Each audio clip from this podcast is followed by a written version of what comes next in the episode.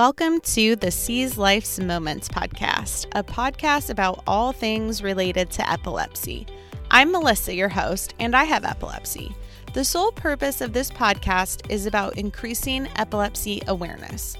Before my diagnosis, I didn't know anything about epilepsy and seizures, yet it is the fourth most common neurological disorder. So I decided why not spread epilepsy awareness through podcasting. On the first season of Seize Life's Moments, I'll be discussing a variety of epilepsy topics, including the history of seizures, treatment options, misconceptions, what to do when you see someone having a seizure, and so much more. Whether you live with epilepsy, know of someone who does, or just want to learn more about the most common, mysterious, and misunderstood brain disorder. Join me on this journey of increasing epilepsy awareness by tuning in to the next nine episodes.